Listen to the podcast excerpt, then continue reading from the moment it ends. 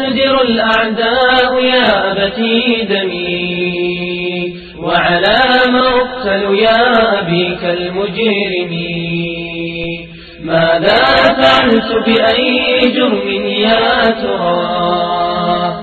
طحن العدو بغير ذنب أعظم.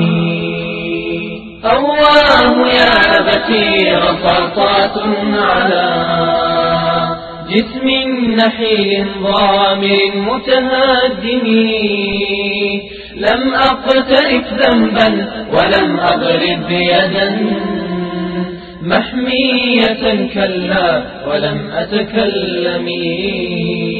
هذا هو الظلم المبين فلا تضح بالسر يا أبتي وعني فاكتمي. فلربما سمع العدو مقالتي فأتى بجيش ظالم وعرمرم أبتاه أبلغ أمي الثكلى بأن تسلو فلا تحزن ولا تتألمي. فأنا الشهيد وإنني في روضة أحيا بها في رحمة وتنام وابلغ أبي قومي وخص رجالهم.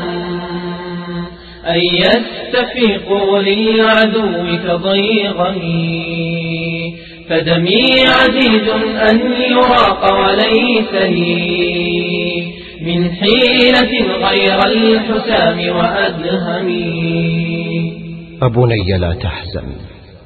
فأمتنا على نهج الرسول بعزة وتقدم. هي أمة القرآن في طياته تحيا وتحيا بالسيوف الخذم.